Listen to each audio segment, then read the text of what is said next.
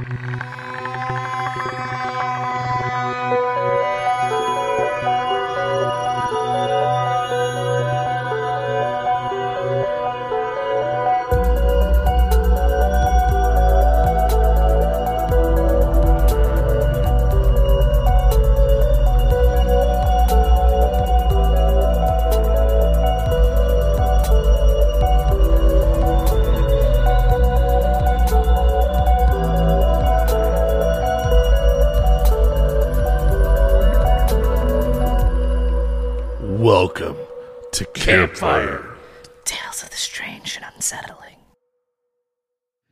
This show is created for adult audiences only.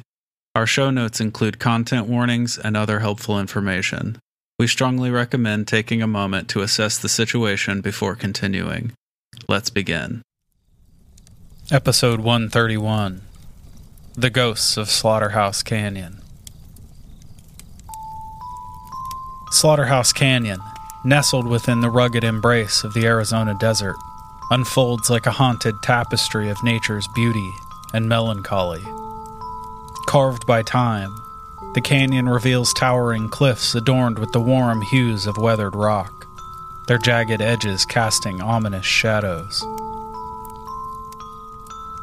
A narrow ravine snakes through the heart of the canyon, its dry riverbed bearing witness to the harsh embrace of the arid landscape.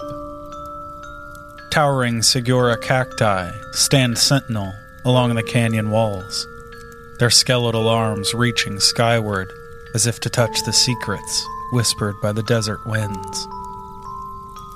And this is where, as the sun sets, we find our intrepid protagonists. The Gone Ghostin' paranormal team set up camp near the mouth of the canyon their equipment glinting in the eerie light. Joe calibrated his EMF meter, while Sarah adjusted the night vision cameras, and Price fine tuned the audio recorder, ensuring every spectral whisper would be captured. As each member of the group settled into their respective places around the campfire, Sarah, with a playful smirk in her voice, said, Treat us to a ghost story, Carter? Of course. Settle in, friends. This is a tough one. As the desert winds whispered through this very canyon over a century ago, a tale of tragedy unfolded. In a small one room house at the back of the canyon, a lovely young family knew real happiness, but fate had cruel plans in store for them. During a particularly tough year, when the game that had filled his traps in previous years became scarce. A weary father, burdened by the responsibility of caring for a growing family, ventured away in search of work to provide for them. Promising to return soon, he left his wife and children behind, with nothing more than the embrace of the arid landscape. Days turned to weeks, and the promise remained unfulfilled. His absence cast a looming shadow over the humble abode. Soon starvation began to tighten its grip on the forsaken household, and desperation clawed at the mother's heart. Alone with the haunting silence of the canyon amplifying her despair, she faced an unthinkable choice. Driven to the edge of madness by hunger and sorrow, the mother succumbed to a darkness within. As the moon hung low in the vast desert sky, the woman's anguished cries mingled with the howls of the wind. In the grip of despair, she committed a gruesome act, forever silencing the hunger that haunted her emaciated children. The walls of this very canyon bore witness to a true tragedy, born of desperation and a mother's fractured soul. It is said that to this day, the forlorn spirit of the grieving mother, consumed by guilt and anguish, wanders the canyon's expanse. Some say her spectral figure roams, forever searching for the husband who never returned and the children that were ripped from her.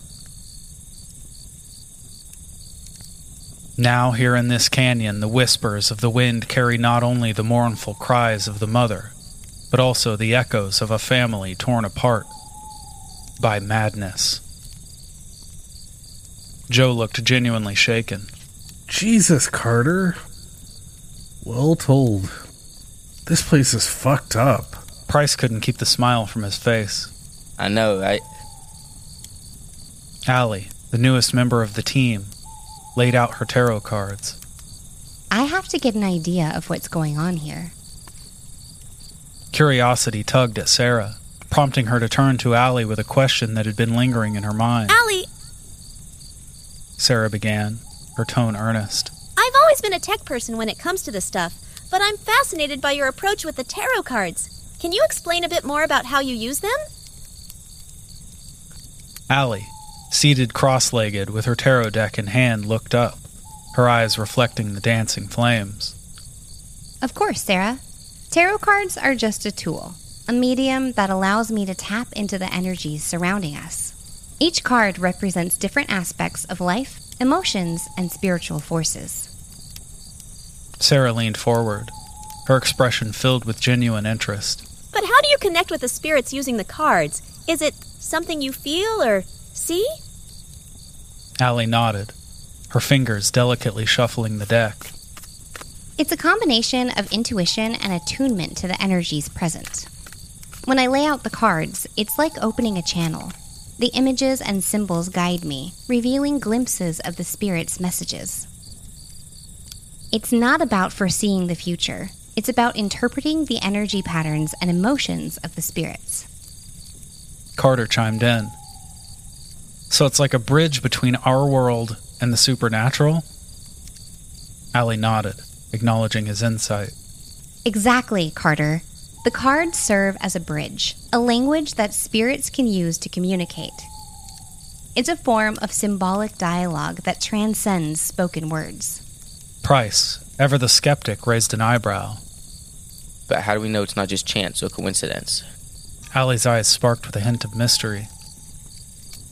It's a valid question, Price.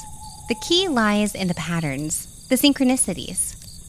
When the cards align with the energies around us and resonate with the experiences we're encountering, it goes beyond anything that could be chalked up to chance. It's a dance between the seen and the unseen. The fire crackled, a moment of silence hanging in the air as the team absorbed Allie's explanation. Sarah, thoughtful, nodded. So, it's like interpreting a language of symbols to communicate with the spirits. That's truly fascinating. Precisely. So, let's see what's happening here. She shuffled the cards with a deliberate focus, her eyes momentarily closing as if attuning herself to the unseen forces. The team watched in quiet anticipation as Allie laid out three cards, face down, forming a small triangle on the ground. These cards Allie explained, her voice soft but resonant. will give us a glimpse into the general energy of the canyon tonight. She flipped the first card, revealing the High Priestess, a figure seated between light and shadow, a guardian of the veil between realms.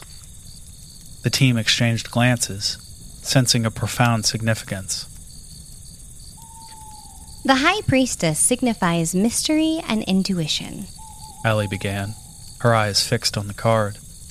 There's a hidden knowledge, a depth to the energy around us. We may uncover secrets that have long been veiled. With a purposeful gesture, she turned over the second card the Tower, a symbol of sudden upheaval and revelation. The team exchanged uneasy glances as the implications sank in. The tower suggests a moment of profound change. Allie continued. It might be unsettling, but it's a necessary disruption. Something significant is about to be revealed, like the breaking down of old structures. Finally, she revealed the third card the star, a beacon of hope in the dark sky. The team felt a subtle shift in the atmosphere as Allie interpreted it. The star brings hope and guidance. She said, Despite the upheaval, there's a guiding light, a positive force that will lead us through the shadows. It's a reminder that even in the darkest moments, there's a path to clarity and understanding. The team absorbed Allie's words. the tarot cards becoming a compass for the journey. As night settled in, the team packed their gear and delved into the depths of the canyon. Strange sounds echoed, unsettling even the most analytical among them. A quick pull of a card by Allie hinted at a maternal presence, guiding them toward the ominous ruins of the old house. Approaching the ruins, an otherworldly chill enveloped them. The team's gadgets flickered, indicating heightened paranormal activity. Joe's EMF meter spiked as Sarah's night vision camera captured shadowy figures. Price checked his equipment. It's not malfunctioning. Something is here. Allie, guided by her tarot cards, spoke softly. The mother's spirit is near. We need to proceed with caution. Unseen hands tightened around the team's hearts as a mournful wail echoed through the canyon. In their quest for evidence, the team had unwittingly awakened a long buried sorrow. The air outside the homestead was heavy with energy as the mother's spirit manifested, her presence felt by all. Allie, unfazed, pulled a card, attempting to communicate. The cards responded, flickering in unison with the spirit's energy. A series of images unfolded in her mind children playing, a tragic series of events, and the mother's eternal search. The team, gripped by fear and empathy, began to understand the tragedy that bound the mother to Slaughterhouse Canyon. The boundaries between even their elastic sense of reality and the supernatural blurred as they felt the weight of the spirit's sorrow. But the encounter was as fleeting as it was unsettling. The mother's spirit slowly dissipated, leaving behind an atmosphere of melancholy. It was undeniable that the team had been changed by the encounter. They packed their equipment in silence, pondering the thin line between life and death. They made their way back to their camp and tucked into their tents without many words exchanged. The weight of what had truly taken place there was beginning to sink in. The following evening, with the lingering presence of the mother's spirit, the Gone Ghostin' Paranormal team braced themselves for another venture into Slaughterhouse Canyon. The air carried a spectral weight as they ventured deeper into the shadows of the past. Allie, compelled by an unspoken connection to the spirit, led the group toward an ancient burial ground rumored to be a focal point for paranormal energy. The moon cast an ominous glow as they approached the weathered gravestones, each marker telling a tale of a life long forgotten. Joe's EMF meter buzzed erratically. Sarah gasped, staring into her night vision camera. Holy shit, guys! You have to see this! The group crowded around to catch a glimpse of a splash of fleeting shadows across the small display. They seemed to dance among the gravestones, elusive and mysterious. Oh, fuck. Price exclaimed as he adjusted the audio recorder. Distant whispers crackled to life, echoing through the canyon. The team, energized by this veritable mountain of real evidence, pushed to unravel the mysteries hidden within the burial ground. Allie, guided by her cards, sensed a deeper connection waiting to be unearthed. Price's gadgets detected anomalies. There's something here. Not just residual energy, it's active. In response, Allie crouched down, laying out her tarot cards on a flat stone. The cards responded, revealing a narrative interwoven in the ground beneath their feet. The ghost of a father. The father, seeking to communicate. The cards are showing a spirit in distress. Allie explained, her voice steady. A father. Her husband, I think. He never made it out of the canyon. God. What a tragedy. As the team absorbed the revelation, the air pulsated, taking on a weight that they recognized immediately. The presence of the ghostly figure spoke volumes through silence. Allie, her cards now conduits of communication, spoke softly to the spirit from the back of the group. The cards responded in a way that they had never before, unraveling the tale of a terrible accident that claimed the father's life before he could escape the canyon. The team, flooded with empathy, found themselves witnesses to a deeply poignant moment in the spirit's journey. Driven by the cards that set the tone for the evening, the High Priestess, the Tower, and the Star felt a renewed determination to uncover the truth of this place. As they approached the gravestones, shadows danced among the markers, and the air resonated with the energy of the trapped spirit. Allie attempted to communicate with the father's ghost. More determined than ever, she dropped to the ground where she stood and shuffled her cards with a deliberate focus. The team watched in solemn silence as she laid out three cards, forming a triad of revelation. We have to understand. The cards will guide us through the details of the father's accident. She flipped the first card the chariot, an image of a man battling the elements. The team exchanged knowing glances as Allie interpreted the symbolism. The chariot signifies a journey fraught with challenges.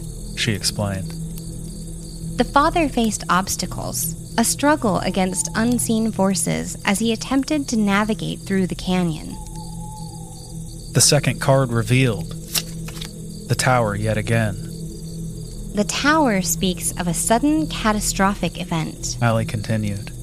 an upheaval that shattered the father's plans and led to the tragic accident.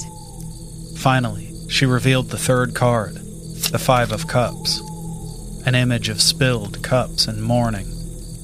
The team felt a collective weight as Allie interpreted the final piece of the puzzle.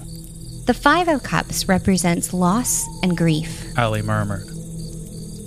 The father's accident brought profound sorrow, leaving behind a sense of unfulfilled destiny and mourning. The atmosphere in the burial ground took a chaotic turn as a sudden rush of wind poured through the canyon, wrapping them in an unseasonable chill. Holy shit! Sarah screamed, hunched over the display of her camera. No fucking way! Look at this! He's here. Jesus, he's really out there. Price murmured, pointing to a hazy white image on the screen. If that is you out there, please know that we only want to help you. We want to ease the burden of this transition for you. Please, make yourself known. Allie intoned seriously. The response to her request was palpable. The air felt like trying to breathe oil as Joe's EMF meter shot into the red. He stood tall at the front of the group and addressed the darkness beyond the western edge of the decrepit graveyard. Father, He spoke, his voice soaked in compassion. we've heard your story, and we understand the pain that binds you to this place. It's time to release that pain and move on to the next phase. The ghostly figure, a faint presence among the gravestones, seemed to respond to Joe's words. Shadows danced around and the air crackled with anticipation. We acknowledge the struggles you faced and the challenges that led to your accident, Joe continued, his gaze steady. but clinging to this realm won't bring peace. There's a path awaiting you, a journey beyond the shadows of the past. Allie, sensing the emotional currents, tightened her grip around her cards, offering silent support to Joe's endeavor. Price placed a hand on Joe's shoulder. The team was united in their purpose. They knew why they'd been brought to this place. Carter spoke up. You are not alone in this journey. His words seemed to reach beyond the physical realm. Next was Sarah. There are loved ones waiting. A realm where the burdens of the past can be laid to rest. Embrace the light that beckons you, and release the ties that bind. she pleaded. As she spoke, the atmosphere shifted. The ghostly figure seemed to waver, caught between the earthly realm and the ethereal beyond. Joe extended a hand, a symbolic gesture bridging the gap between the living and the dead. Move toward the light. He urged, his voice a steady guide. Find the peace that eluded you in life, and may your spirit find solace in the embrace of this next phase.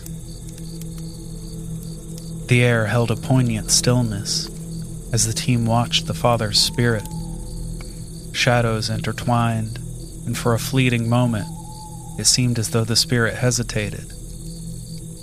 Then, with a quiet grace, the ghostly figure began to dissipate, ethereal wisps fading into the night. The Gone Ghostin' Paranormal team stood in the aftermath, the ancient burial ground echoing with the energies of release. The Father's spirit, guided by their words and intentions, had taken a step toward the elusive peace that awaited in the next phase of existence. The dawn painted the skies with hues of pink and gold as the team gathered at their campsite near the mouth of Slaughterhouse Canyon. The air, once heavy with the mysteries of the night, now carried a sense of closure as the team prepared to leave the haunted landscape behind. Joe, Sarah, Price, Carter, and Allie moved with a shared understanding their camaraderie secured, forged through a night of paranormal exploration. As they packed up their equipment, Carter paused, his hands hovering over his sleeping bag. He looked up. Allie, you were incredible. Seriously, that that was brilliant, I have to agree. Joe added. I've never been on an investigation like that. You're a welcome addition to this team. Thanks, guys. I'm so glad we found each other. she replied, red creeping into her cheeks as she carefully tucked her tarot deck into a small pocket on her backpack. She couldn't ignore the sense of completion in the air. The energies that lingered in the canyon had been acknowledged, and in some cases, set free.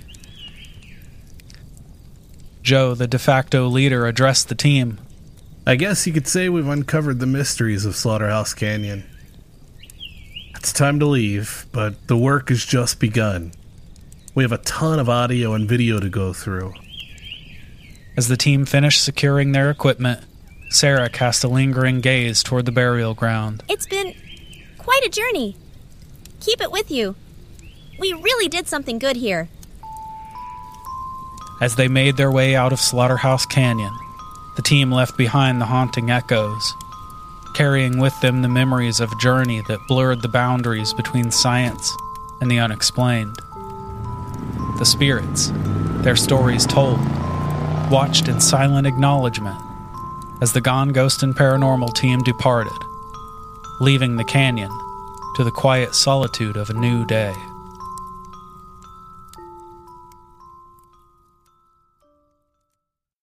Welcome, campers, to Campfire Tales of the Strange and Unsettling. We are your hosts. I'm Ryan. And I'm Jordan. And now the debrief. Back to ghosts. I'm pretty hyped for this. I feel like we haven't done like a legit haunted We- spot in a while. We actually haven't. Um, I was, I yeah. Now that you bring it up, I'm trying to think of when when our last one was, and I know that we've had, you know, we've I had think- some disappearances and Yep. whatever else, but I think like our act- actual last one. Was it like pre Halloween? Was it like back before October? Oh, I mean, yeah, yeah, definitely. Um, because I mean, I would say the closest would have been Girlstown Possession. Um, we also had those uh those Christmas ghost stories. Yeah, I mean, you know, we we had like we had some Yeah. Kind of ghosty stories around Halloween, I think, but not. Yeah. I mean, not anything legit. You know, like too legit to quit. No. Yeah, like this one. Right. First off, I would really I guess it's not first off since we've already talked about something. Second off, Woman in white, maybe. I would I don't know. Oh yeah, the woman in white for sure. I mean, the Slaughterhouse Canyon haunting is basically a woman in white story. So Yeah. If we're qualifying this, we'd have to qualify that, right? I mean, and a father. Yeah, but the woman in white for you're talking about the one we did for the urban legends in Right. October, Yeah, yeah. right? Mhm. Yeah, that was more like a general discussion of the woman in white Right. legend. Those we were, Right. that was when we were focusing on legends and stuff like that. Yeah. Yeah, it wasn't like a specific instance. It no, was the no, whole was- phenomenon of women in white. That was another fictional story based on the legend. Yeah. Okay, so I wanted to just thank everyone who lent their voices to the story for this week's episode. You're welcome. I think it's super cool. And it it brings like a really cool element to it to have like a wider cast of characters. I mean, that's that's the goal going forward is especially as we get to like play with more more that we can do more as like an actual kind of like audio drama style. yeah, I know of course as we further into like Ravenbrook and that being, you know, whatever another discussion. Um but Yeah. getting to play with like that kind of like audio drama style stuff I think is going to be a lot of fun and developing Yeah. just a just a cast of voice actors that we can hopefully be able to continue to use uh, will be Yeah. huge in being able to achieve that. Absolutely. Yeah, it's it's definitely a vibe. It's a different vibe when when the story's built like that. And it's not just us putting on Slightly feminine versions of Right. our voice. Yeah. Yeah, Yep. yeah, for sure. That doesn't I mean, you go to back to, like- very well. if you go i'm instantly reminded of the story that we had for the ozark howler yeah. where you played the husband and i played the wife Yeah, that was weird. it's one of my favorite moments of all time Uh uh there was there was a line where they were like arguing about toilet paper or something that Right. always makes me laugh to listen to you and i having like a little a little uh marriage banter marital marital dispute. Yeah. Ugh, awesome. By the way, I think Ozark Howler would be a prime candidate for one of our revamps Yeah. that we do every Maybe once in a while. revamp it would with an actual cool. Yeah, with a cast. Yeah. I'm into That'd be that. fun. Yeah. Heck yeah. But That's a discussion for a future day. That'll be uh Um, that'll definitely be one of the next ones that we we bring back to redo. Yeah. Absolutely. My voice That'll is be cool. dying.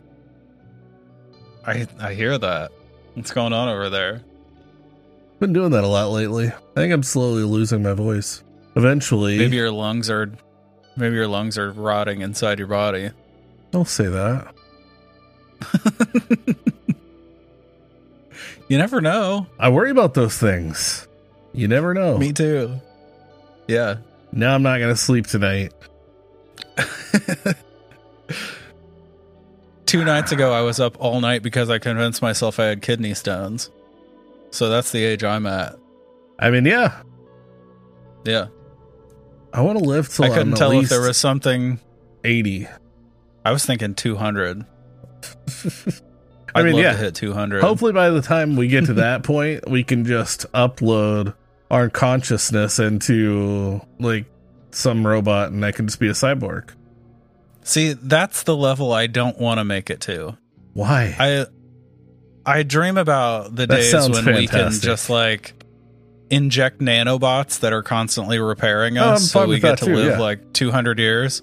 I like that idea. But the consciousness upload, like, or that one's we that inject weird so many of the nanobots that they become our body, and then boom, it's the same thing.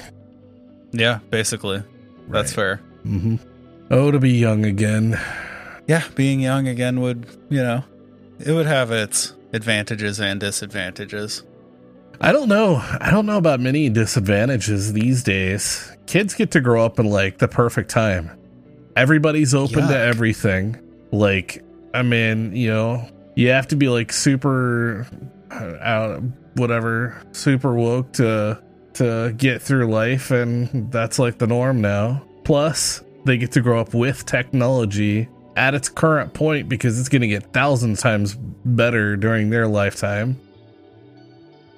The fact Yeah. that you only see the positives is a huge indicator that you don't have children. I you're right.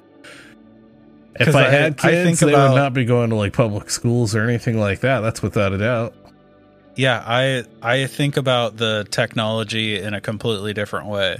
Like my teenagers are fucking miserable because of Snapchat and fucking all this tech that they constantly have with them. Yeah. Well, It's there are drawbacks for them for sure. see, Like their teenage their teenage life looks nothing like ours did. they yeah. See, I I, I wouldn't. I mean, like you know, they're still bullies. There's always going to be bullies, and bullies are f- stupid, stupid people. Um, you know, so. Yeah, I, I think if I had Bunch kids, I, I wouldn't let them go to school. Like they'd be homeschooled Yeah, for sure. I think yeah, I mean that's that's definitely uh I think a good option. But like I don't what I'm realizing it's not even really cuz you hear all the time like the bullying doesn't end with the the final bell at the end of the day Right. anymore.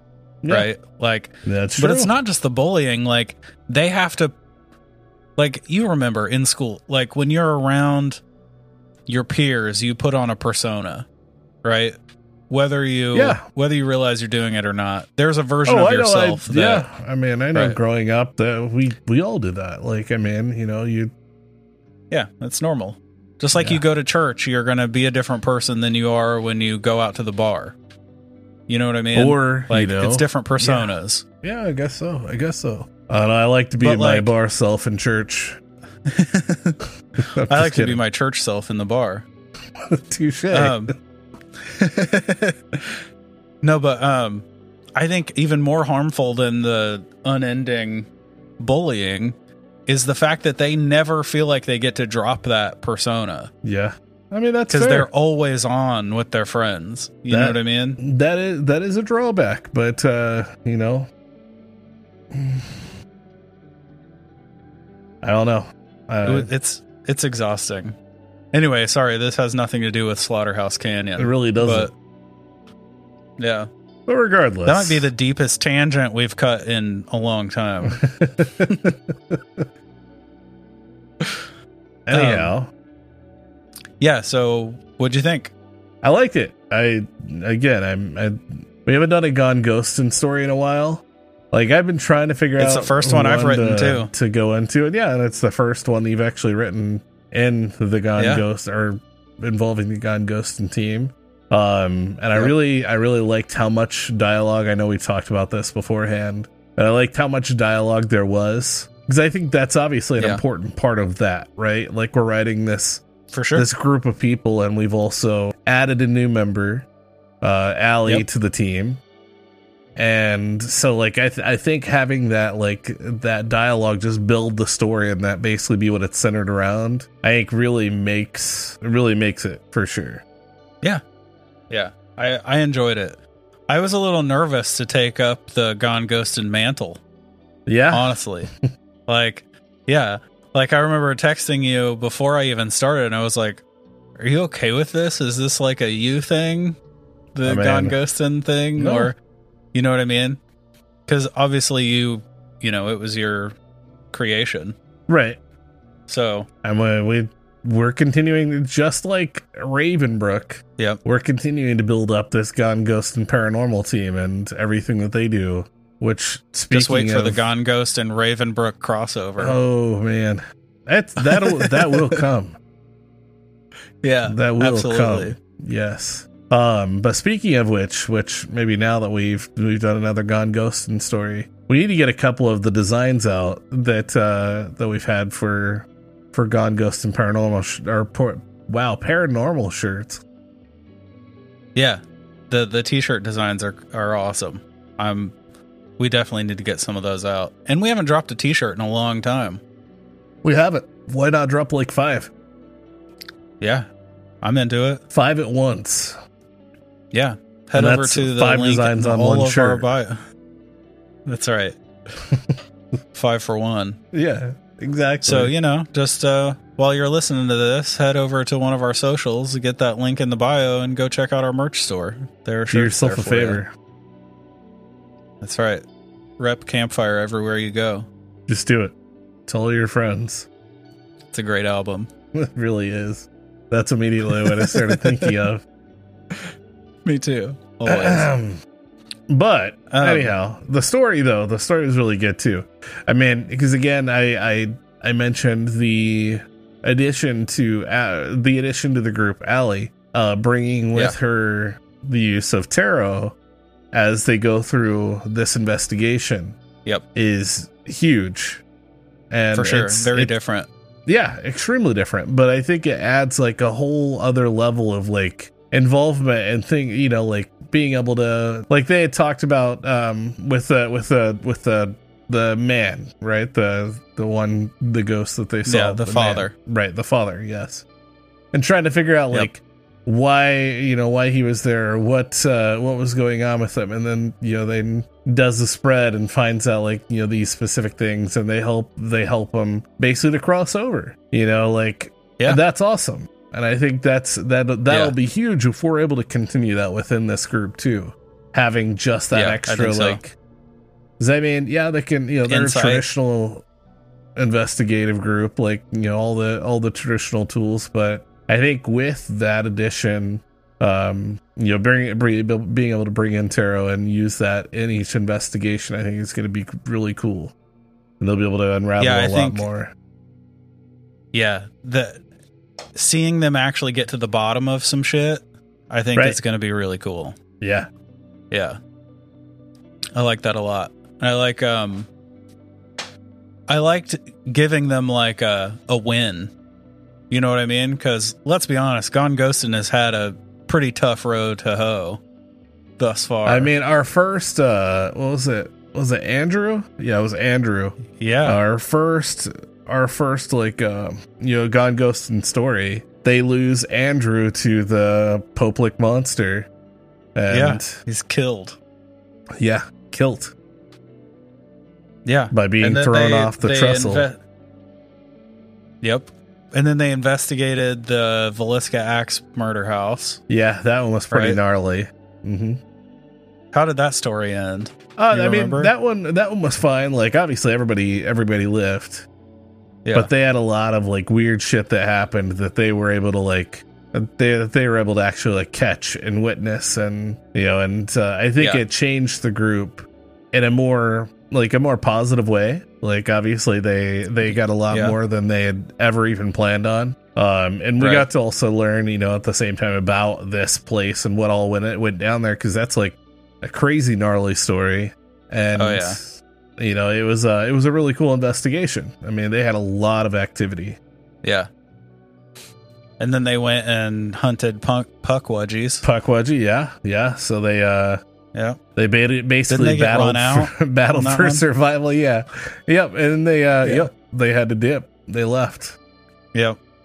which I, li- I like the Puck puckwudgie one a lot too because it was just a fun yeah. story Me too. and was that I like I liked that one. What? I was gonna say was Yeah, that our that last, last one? one. damn Yeah. it's yeah. been a minute been a while. so our last design I liked and I think was I think that was our last design, right? Was literally so. another off based off of uh, another Gone Ghostin' story. yeah the puckwudgie. Huh. That's Cool. a fucking great shirt. It is. It is. There's, if you're listening to this, there's no reason why you shouldn't own a puckwudgie shirt. They're so fucking good. I think that's my favorite design that we have right it's now. it's a really it's a really cool design. Um, Yep. which I mean I I dig all of them, and uh, Yeah. Yeah, that one it's just super mean, ha- playful. it was Yeah. another Hats off really to cool Jonathan story. Dodd because he fucking he killed it on the puckwudgie shirt. It's like perched on Agreed. a gravestone that says Maushop on the gravestone, which is like a little Easter egg Yep. if you know the story. And like, which if you don't go yeah, back and it's so listen to that episode, so you can learn the story. yeah, exactly. I digress. So yeah, the um, Slaughterhouse Canyon. So this place is. I always love an excuse to use the word equidistant. Ah, It's equidistant between Prescott, Arizona, and Las Vegas. So it's like right in western Arizona. Nice, because I visit Um, Prescott a lot. Yeah. No. Me neither. But Take a lot of Vegas trips. You say it's equidistant between Las Vegas that everybody knows and Prescott, Arizona. It's the third most populous city in Arizona. Yeah, but I mean, let me It's go. significant let me go spend the weekend in Prescott, Arizona. Yeah, I don't think anyone's saying that. yeah, nobody's saying that. I'm just saying, like, Yeah, but you it, make it a bigger it deal gave me an excuse. to me that really It- is it was really just an excuse to use the word equidistant. I know. That's fine. Yeah, All right, keep going. because. I didn't want to say it's an hour and a half from Vegas and two hours from whatever. it's not technically equidistant. I'm saying if I had gone with a more known city Right. in Arizona, Yeah. I would have had to say that's an hour and a half and two hours. All right, all right, fine. Anyway, Jesus. so before this, before this uh, legend took hold, it was called Luana Canyon. Hmm. That's what it was called for the longest time. Um, but this story, so the this legend, it took place around about 1850. So this is like my fucking era that I love. This is like another gold rush story. nice, the 18,000s. Yeah, exactly. so this dude, the father, the patriarch, he was one of Right. one of the many, you know, the thousands of of men who drug their families out there so that he could strike it rich during Well, yeah. the gold rush. Right?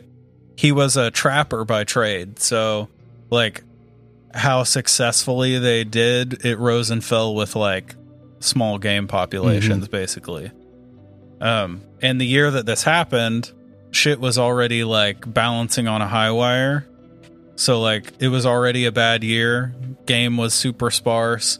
So like between the lack of animals and the lack of gold Yeah. that he found in the area, he decided that if he wanted his family to survive, basically he would have to go south to Prescott. Is where he went. Well, That's where why. he was. He was supposed to go to Prescott to find work. but he Um, instead went to Vegas. This is equidistant. It is equidistant. Although I think Vegas is over a mountain range and Prescott is through a valley, so Uh-huh. probably on on a wagon. It's I I don't Not think it would nearly, be equidistant. yeah. Um, but instead of taking his family with him, so Uh-huh. that he could I don't know hunt hunt for them in a new area and feed them, he decides to stock up, you know, what he has and take off. Fend for yourselves. I mean, basically, that's kind of how it feels. Like, he left them with minimal supplies in the middle of a fucking desert canyon. I mean, yeah, that's pretty rude. Like, and he was just never seen again. So, like, some people say he Where does he died in an accident. There, it's, I mean, it's a pretty crazy decision. Like, It is. it was fairly normal during this era that like if you say if a farmer if their crop failed if they had crop failure the father would just take off and go get a job somewhere and they're sending the money back to the family while they're working Yeah. and putting some back for winter, right? Because obviously your har- you harvest in the fall and that the money from your harvest carries you through the winter. Right. That's fair. So like they would they would go, you know, a few towns over or whatever and they would find job in like a lumber mill or like you know, mining, whatever it was, and they'd send the money back to the family to make up for the lost harvest Yeah. right? So that's kind of what he did, except he didn't leave his family in a position they could survive from while he was gone. You know what I mean? Like they were already fucked when he left. So Yeah. I don't know. It's a very strange setup. I don't. I'm not sure what that decision making process was. Like they already had established there was no game in the area.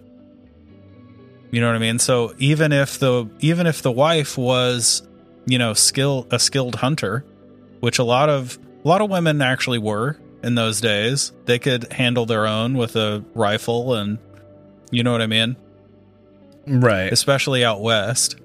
But I, But like I suppose even if she was, there was nothing to kill. right. I mean, yeah, that's that's completely fair. But I suppose in the the husband or the father's defense, it was easier to for him to just go off because he might be having to go from area to area, Yeah. you know, in search of whatever you know he's trying to achieve, I guess. Yep. Um, you know, versus like that versus keeping his family with him and having to you know also deal with with all of that going on and be able to fend for them and you know like if he's not in an area where he's Yep. not you know hitting it big like he's gonna have to move on so then he's gonna have to pack up everybody again you know why not leave them to where they're already settled not saying uh, that it's a great idea because it's really not Yeah. but I think the answer to why not is because they'll starve to death. exactly right Like it definitely he definitely made a bad choice. I Yeah. think I get the like it'll be easier for me to move from spot to spot and make money if I'm on my own. Like I I get that, but like poor planning. You know what I mean? yeah mean? agreed hmm Like extremely poor planning. I like to think he had a plan in place. Maybe he was going to like leave the area and hunt yeah and then bring game back to them before he actually left the the area for a more distant, you know, Mhm. spot. And then something happened before he could do that. I I like to think the best of him, you know, but like the flip side of that is maybe he was just like I can't take care of these people. Fuck it. Like and just took off. I mean, that might have been might have been his thinking as well. Like you never that's know. very yeah, that's very fair. Yeah. So eventually, after he leaves, starvation sets in, right? Like nothing to eat. As you would expect. You know, when you have no food, nothing to catch. I mean, how are they supposed to live? Yeah. Right. It's not like there are berry bushes just growing out there. Yeah. I, I mean, it's the fucking desert, dude.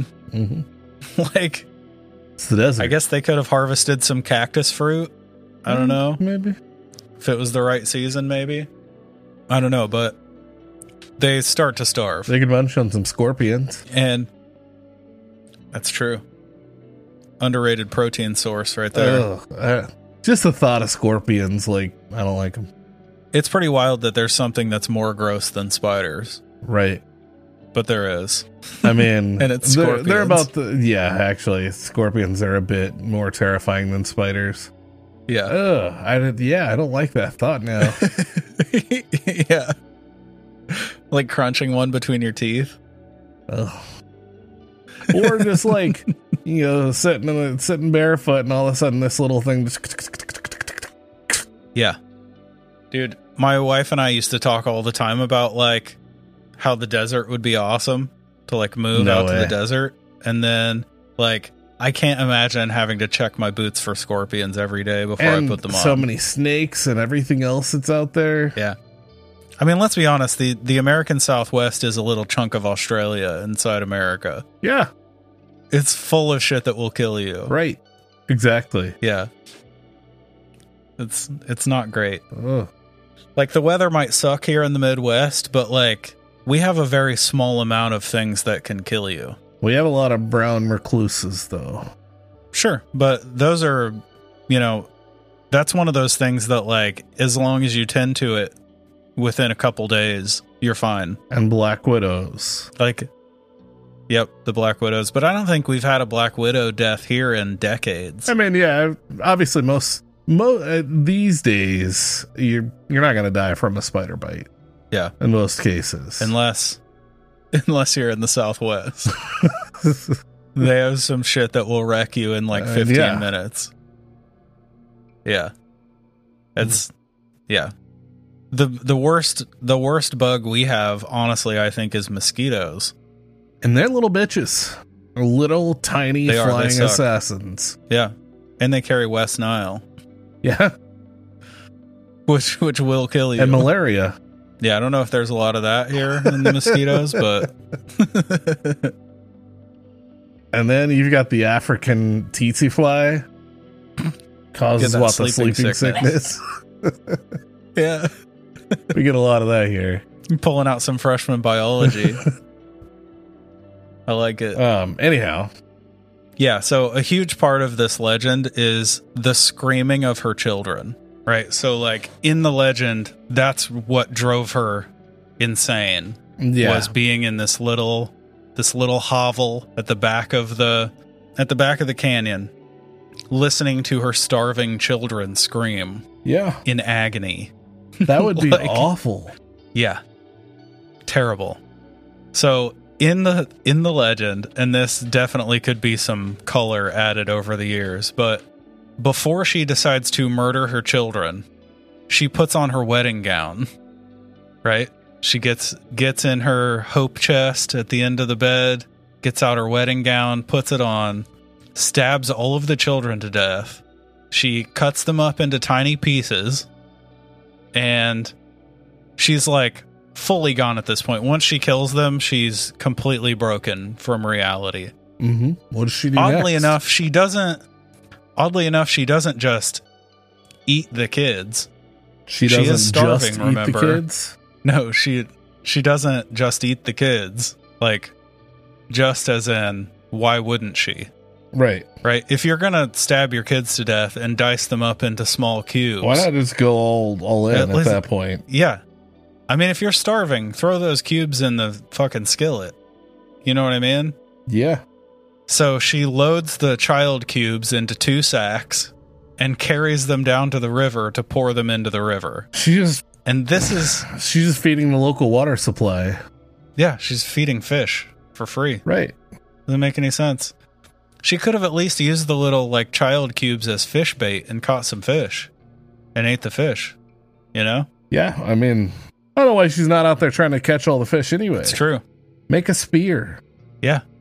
Or set off on foot Right. if you have to. You know what I mean? Like Yeah.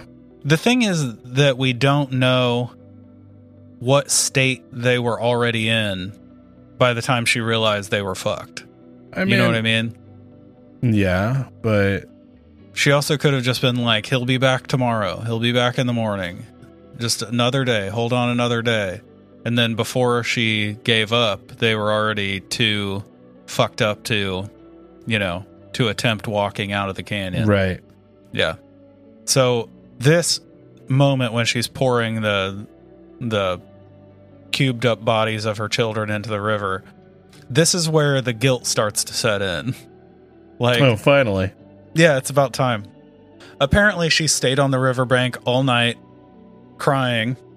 And then, near sunrise the next morning, she herself succumbed to starvation, which I don't think biologically makes a lot of sense. I don't think if she was 12 hours from actually starving to death, she would have had the strength to stab three children to death. Right. You know what I mean? and it doesn't But- really check out. Yeah, at some some at some point after she also starves to death. Okay. Um, and then legend says that you can still hear her screaming and crying near the river. I believe it. Or That's pretty much the legend. or it might just be one of those random desert animals. Yeah, it probably usually is. Probably usually. I one thing I want to say because a lot of people who cover this story, I've heard them talk about like how the mother was incapable of feeding her kids because women back then didn't have the skills that men did. Like they weren't taught the same skill sets. Right? Yeah, but I feel like that that then that's a cop out. I agree. because obviously if your children are starving even if you don't know shit all about anything you're gonna try you're gonna try something you're not just gonna be like oh i don't know what to do and just like run back and forth just complaining you don't know what to do yeah. you're gonna make an effort Yeah, For sure. I mean, the reason I call bullshit on that idea is there's never there's never been a time when women were just incapable. right yeah obviously I would say the most incapable human beings have ever been is right now. yeah Like if you anything, people if anything people back in 1850 were way more capable. yeah Like even if you go back to like hunter gatherer times, women primarily filled the gatherer role, right? So even if she Mhm. didn't have the hunting capabilities, there's no way there weren't any wild edibles in the area. yeah I mean, to be fair, I'm not 100% familiar with the area. right so but i still It might be bullshit. desolate as fuck, but yeah, you you could definitely, even if it was a, a ton of work for a little payoff, I think she definitely could have found something. Yeah. Or maybe because another thing we don't know is how new to the area they were, how long they'd been there when this happened. But she knows where the So- local watering hole is, right? Yep. Yeah, and plants grow near riverbanks. Right. Back then, the river hadn't dried up, so I know it was more fertile than it is now. Yeah. I mean, shit, just take some article of clothing and fashion a net. Right. you don't have anything else to catch anything with, like, Yeah. Also, she'd been married to this guy who literally made a living trapping. right. So you're telling me she didn't learn anything about trapping? oh, yeah. I'm, That's yeah. She probably knew at least half of what he did by that point. Yeah. Just from seeing him do it. You know, like, That's true. Yeah. Hmm. I don't buy I the have to story now. imagine. I don't buy it. I don't. I don't know. Maybe, maybe something happened to her. Maybe she, you know, got injured, and then the kids. Because obviously, this has been added to and exaggerated over Right. time. Of course. Maybe, maybe, maybe there was some kind of accident, and the kids were left on their own, and they slowly starved. Right. And then someone comes upon this little hovel at the back of the canyon, and, you know, the mom's laying dead, the kids are starved to death. Like, and that's the the beginning of the story. Right. Yeah. Something like that I could see happening. And then we just slowly add to it. Well, she chopped him up, yeah, yeah. and eventually exactly. It gets she more fed him to the over time. fishes. Yeah. Instead of feeding them the fishes. Right. exactly. Yeah. she needed to flip it and reverse it. Yeah. See, and maybe she was just dyslexic. Maybe. Pretend that that works. Yeah. Yeah. Let's pretend that works. Yeah. Oh, that's Dude, I don't know. I mean, this is definitely like this is definitely urban legend territory. Yeah, of course. This is this is a woman in white, right? And we always get these exaggerated and terrible stories behind women in white. Um so I think it fits right in. It's fucking terrible if this really happened to someone. Like Yeah. God I rest mean, their soul. Definitely You know what I terrible. mean? And, That's and there's awful. people literally out there starving every single day. Yeah. So, I mean, Yep. it happens, obviously. Yeah. But I feel like this story was just like a group of, of guys come through the area and they're sitting around a campfire and making up horror stories. And one just makes up a story about a previous, you know, group that came through. And Inhabitant. then, right. Yep. Yeah, they hear they hear a sound out in the distance, uh, you know, desert coyote or whatever else. Yep. They're like, what was that? Oh, that was the lady. Yep. She uh she was a hungry one. she was a hungry one. yeah, I mean, I think that's I think that's most of these stories come from Well, you know course, yeah. passing the time at a campfire. I agree. Yeah. I agree. I think that's how we get a lot of our a lot of these old legends for sure. Yeah, and they're fucking awesome. I, I mean, wouldn't I have agree. it. I wouldn't have it any other way. Yeah, No. that's American folklore. Exactly. It's you know told by the fireside. Just as we do on this show. That's right. Hear the crackle. They heard the crackle during the story. They don't hear it anymore. Now it's just music. You're right. Boom. Yeah. Greg's sweet jams. That replaces the fire. It does. and we could go back and instead of having music, we could go. it's true. I don't know how insane that would drive people. It would make more sense though, right? Sure, it would. Yeah. But it is supposed to be the story that's told by the campfire, and then we're supposed to just talk about it. Yeah. I don't know. We decided on this like almost three years ago at this point. So it's true. Who knows? Those are different men who decided that. that's that's true. Yeah. Would- so yeah, that's that's that's my story, Ryan. you know, that's I like it. I like it. It's The uh, Ghost of Slaughterhouse Canyon. yeah. Again, I, I don't know if I buy that it's I don't know if I buy that it's a true story, just because it's very silly. You think fabricated wholesale? oh, for sure. Yep. Yeah, agreed. I think so too. But, But a damn cool legend. Exactly. Imagine if you lived Yeah. near there. that's what I was gonna say. It would be so fun as like as like teenagers to drive out to Slaughterhouse Canyon and get spooked. I mean, just the name Yeah. is awesome, It is. It's pretty metal. right? Next up, Slaughterhouse Canyon to melt your faces off. That's right. That's what they do. Super metal. Yeah. Duh. You're about to get hungry.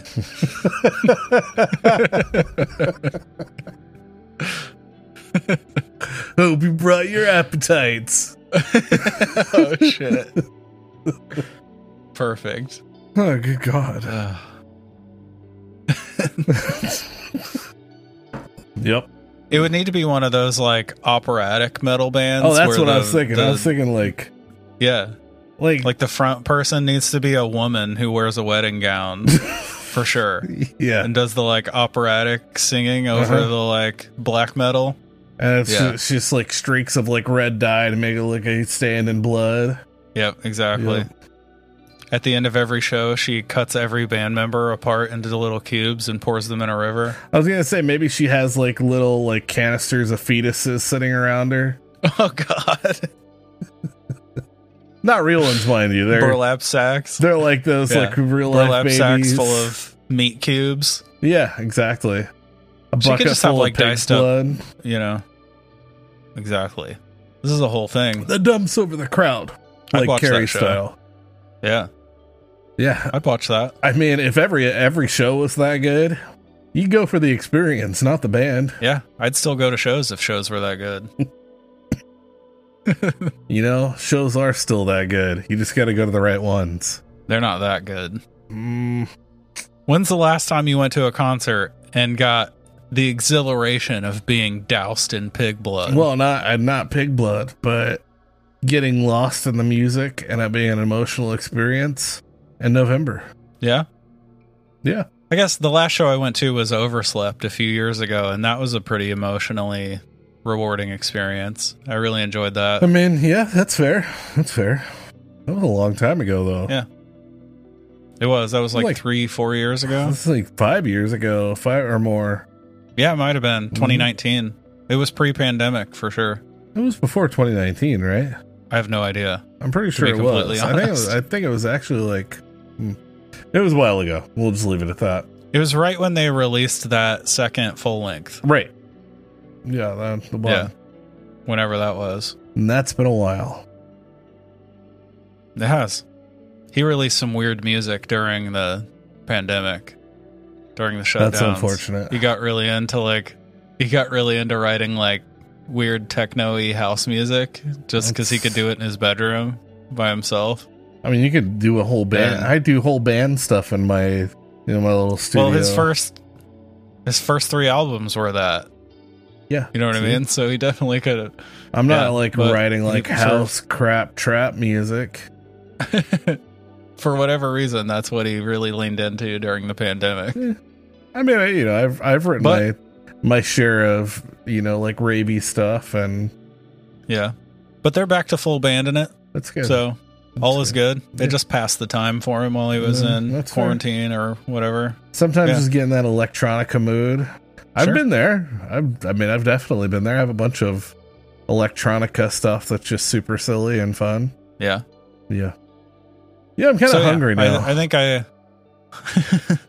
I'm starved. there are going to be a lot of people bitching at us for being so insensitive. They're fake people. This exactly. is a fake story. Come on. We're allowed to make jokes. Yeah, They're not real people. exactly. Obviously, there's somebody we are two of- that exact experience right now. I mean, yeah, and I feel terrible for them. Of course, that's what I mean. If you're hungry, yeah, if you're hungry, I'm sorry. But this person was never hungry because they probably never existed. they, so- yeah, I mean, we can agree that this is just a made up story. Yeah. But we feel Yeah. for anyone having to go through such a terrible, unfortunate, Yeah. you know, yeah, it, and that's legit. It, it may, yeah, it, like, and it, it may sound disingenuous coming right after joking and all that, but genuinely, anyone experiencing hunger, that's fucking terrible. That's like something that should not exist in the modern world. Agreed. At all. And we have means of making that no longer a thing. Blame your Yep. governments. That's right.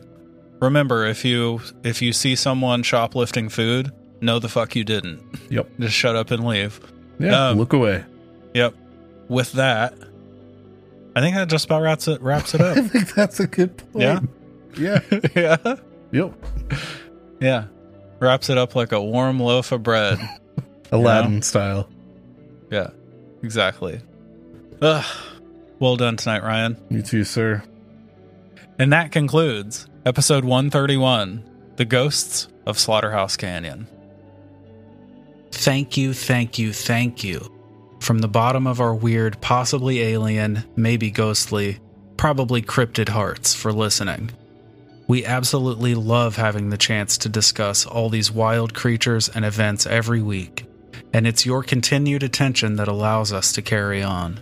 We want to get to know each and every one of you, so please come and check us out on all the socials at campfire.tales.podcast on Instagram and Facebook, at campfire TOTSAU on Twitter, and you can also visit our website at campfirepodcastnetwork.com. If you love the show, please rate and review it. It's what truly helps us continue bringing your weekly dose of the strange and unsettling.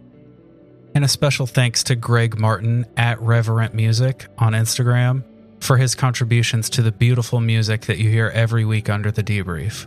You can find more of his tunes at reverbnation.com slash reverent. It's fantastic, fantastic stuff. Go give that a listen. And that's it. Until next time, I'm Ryan, I'm Jordan. and remember, campers, Stay weird.